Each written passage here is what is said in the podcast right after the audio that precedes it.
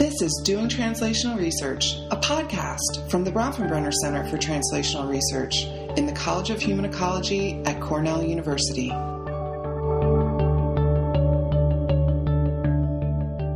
Welcome to our podcast series, Doing Translational Research. I'm Carl Pillemer. I'm the director of the Bronfenbrenner Center for Translational Research and your host. And my guest today is Neil Lewis, Jr., who is an assistant professor of communication and social behavior at Cornell University. He's also a faculty affiliate in our Center for the Study of Inequality and the Roper Center for Public Opinion Research. He got his BA in economics and psychology from Cornell, so go Big Red, and his master's and PhD in social psychology at the University of Michigan. His research that he's going to talk about with us today is broadly on how the interplay between social identity and social concepts shape motivation and goal pursuit processes. And he uses this framework, or as we would say here, translates it, to understand various kinds of social disparities, including disparities in education and health outcomes. So welcome to Doing Translational Research, Neil. Thank you for having me. Well, I wanted to ask you first just perhaps for some general thoughts about your area of research, which is of great interest to me personally and a lot of us who do behavioral science translational research. Could you just give us an idea of the kind of questions your work addresses and what sort of keeps you on your computer late at night? Yeah, absolutely. I mean, you covered a good bit of it in the introduction, but at the broadest level, I'm really interested in what motivates people to pursue our goals, how is our motivation influenced by our identities, and the social situations that we find ourselves in. So I study interactions between people and their environments in order to try and understand how and why we end up with so many disparities in society, with a particular focus on education and health disparities. So those are the ones that keep me up at night. And can I ask, how does someone like you wind up in a department of communications? So what's the link there? So the communication department here is, to use a buzzword on campus these days, radically interdisciplinary. And so we've got a good mix of communication scholars, psychologists, computer and information science, all people who are really committed to doing work that addresses these important social problems. And so it's a perfect fit for me to join that department. Well, that's great. And yet, as I was looking over your research, two thoughts occurred to me, or two questions. One, in case folks aren't familiar with this, we hear a lot about the issue of health disparities. Mm-hmm. But can you share a bit about why that issue is so important, or what that means if someone is studying health disparities? Yeah, so broadly, when I think about health disparities, and a lot of the work in the area is looking at how do health outcomes differ for people of different backgrounds. So, for instance, we in the U.S., we know that racial ethnic minority and low-income people tend to have worse health outcomes. And so what I've been trying to do in my work on that lens is really trying to understand, well, why is that? Surely there are structural issues, but are there other social processes that might contribute to some of those disparities? Gotcha. And again, how... I know I'm asking you broad questions in a short time, but how does... I guess for me, as someone who knows a little bit about the health disparities literature, the role of identity hadn't occurred to me as... having read some of your stuff, and now it seems logical, but I hadn't really thought of it that way. How does identity fit into our understanding of health disparities? Yeah, so I'll give, a couple of different examples of kinds of studies I do in that area. So one thing is there can be identity threats in health situations. So people being concerned about being viewed in negative lenses. So one area that this plays out a lot is with doctor-patient interaction. So if you have a interaction with, say, a racial minority patient and a white doctor, the patient might be worried about the doctor's holding negative stereotypes about them. The doctor might be worried about how the patient might perceive them. And those stereotypes that are coming to mind can really influence the quality of those interactions. So that's one way that identity can play out. Another set of studies that I've been doing have been looking at how people from different backgrounds pay attention to different kinds of health messages that are on display in clinics. And again, what we find is if the message is stigmatizing, then patients from some backgrounds might be less likely to pay attention to it than others. And so this is the way that I've been thinking about the role of identity in health disparities. How does it influence, the kinds of things we pay attention to in health settings? How does it influence the quality of doctor-patient interactions? Those things turn out to matter quite a bit for those sort of, does kind of ethnic diversity really affect that? I'm curious. So like if our center has close connections with New York City's and, mm-hmm. And often we work on studies that compare white, Hispanic, and African-American populations. Yep. So like somebody coming out, like I know it calls for a generalization, but do the three groups tend to perceive the same message very differently? So that I don't know as much, but what I do know is that the three groups might pay different amounts of attention to the message, depending on the situation. So I've got a study where we show that Black patients in a health clinic where an HIV prevention message is on display in the waiting room of the health clinic will pay less attention when there are lots of other Black patients in the clinic. So it's this concerns that other people in my community might judge me negatively if I'm paying really attention to it. Seems to drive down attention in that context. So that's one example of how these concerns that come up in this context can influence attention to the health message. Well, that is really a fascinating. And can I ask, I know in a previous job, I know it sounds like you have perhaps done some translational kinds of mm-hmm. things, and I wonder for you, does your work involve engagement of communities or community organizations or community members? And we're always interested in people's experiences of that yeah. and what they find both positive and challenging. Yeah, absolutely. A lot of my work, an increasing amount of my work, involves working with community members and community partners. So, when I first start out with ideas, I'll usually start with laboratory or online studies. But once I have a bit of an understanding of core mechanisms, then I like to move out into the real world. And that requires connecting with community partners. That's been really important for work I've done in schools. It's been important for, the health clinic study that I mentioned. We actually have a study coming up this summer in New York City that involves working with community partners to be able to run the study. So that's been a pretty big part of my work. What leads you to want to move out of, using our easily available undergraduates for research or online? Is that something you've always been interested in? Because sometimes people transition into the idea too of, but it sounds like actually your research, like some of ours here in the mm-hmm. center, actually requires.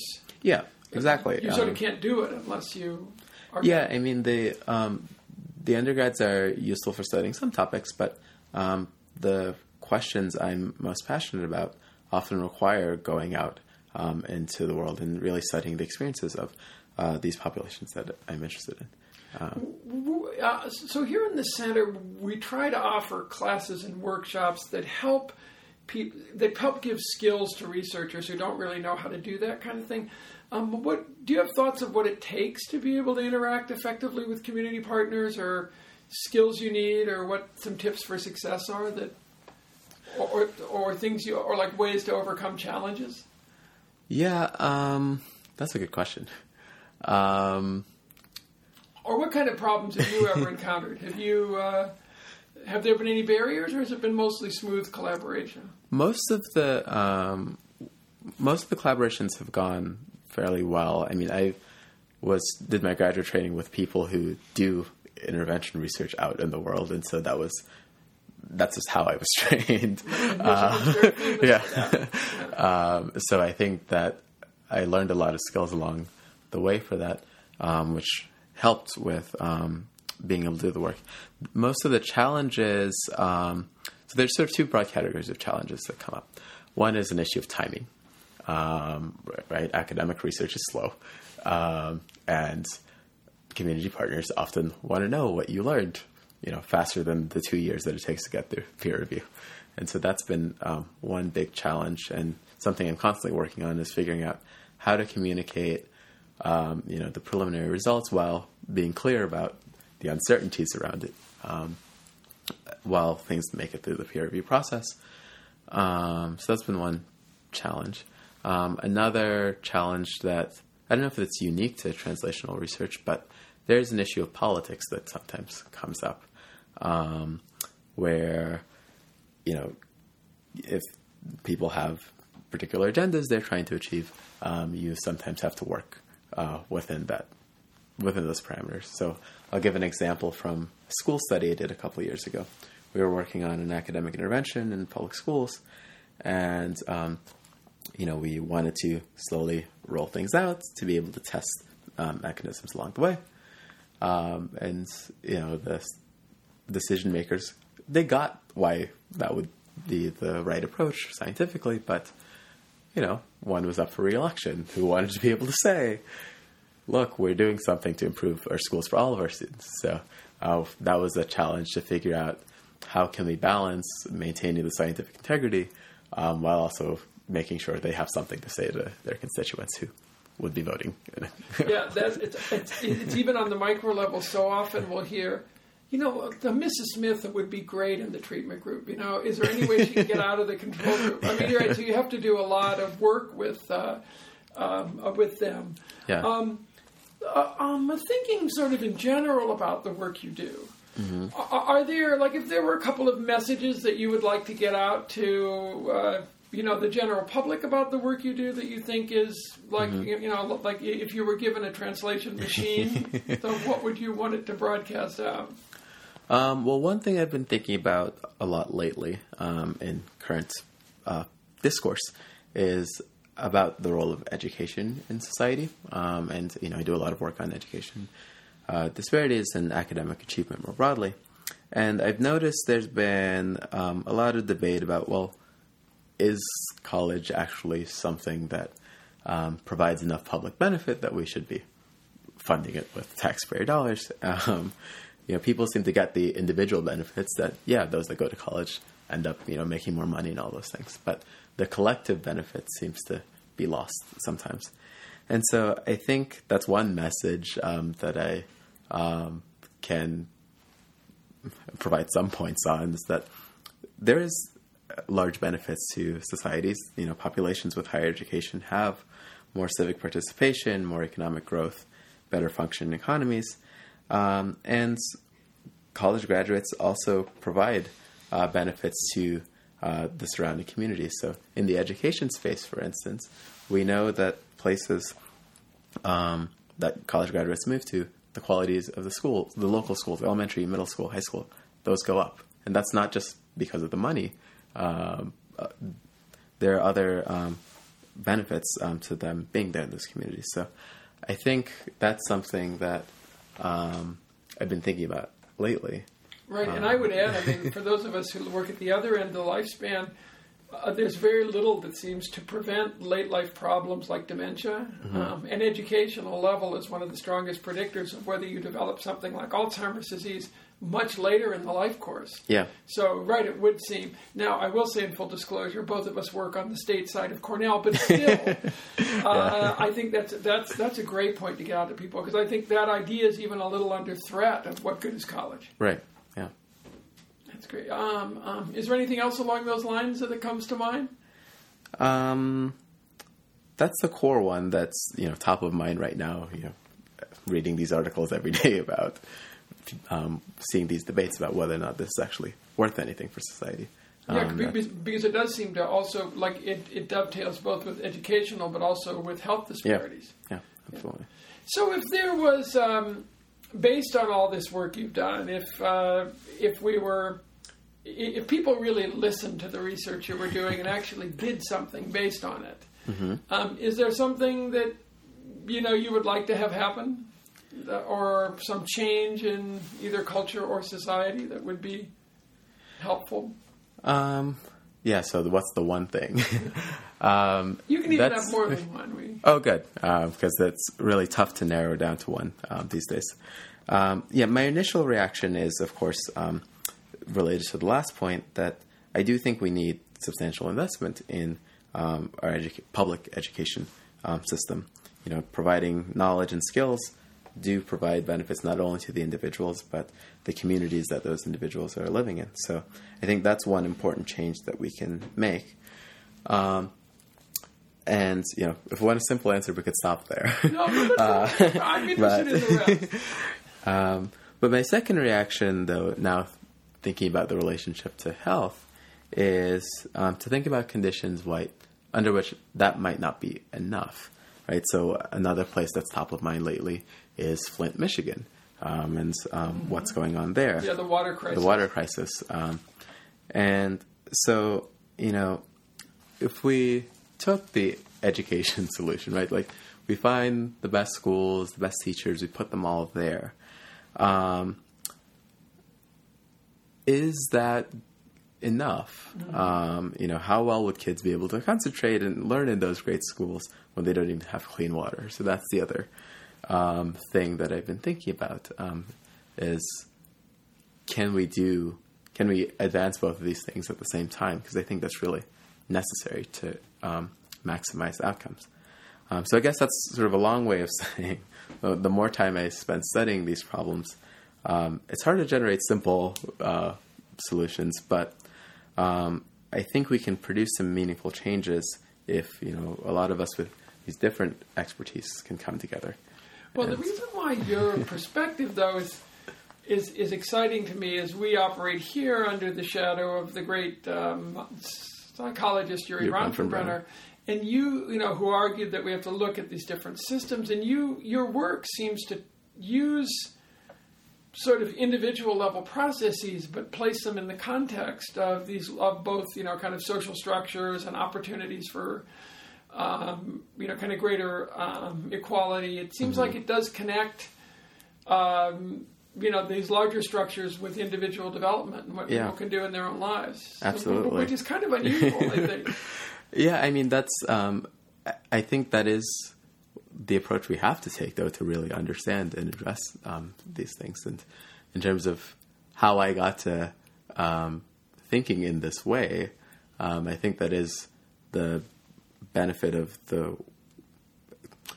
my educational background here. So, as you mentioned in the intro, I studied economics and psychology.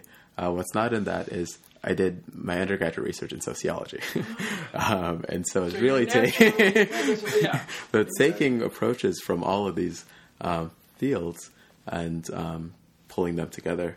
That's just, I feel like that's really necessary to understand and get a handle on some of these problems. Well, on that note, perhaps that's a good place for us to stop, although I wish that we had more time together. And my guest is Neil Lewis, who is doing outstanding work in the translational sphere, and it's great to have had you with us. And we hope all the rest of you who are listening will join us on our next episode of Doing Translational Research.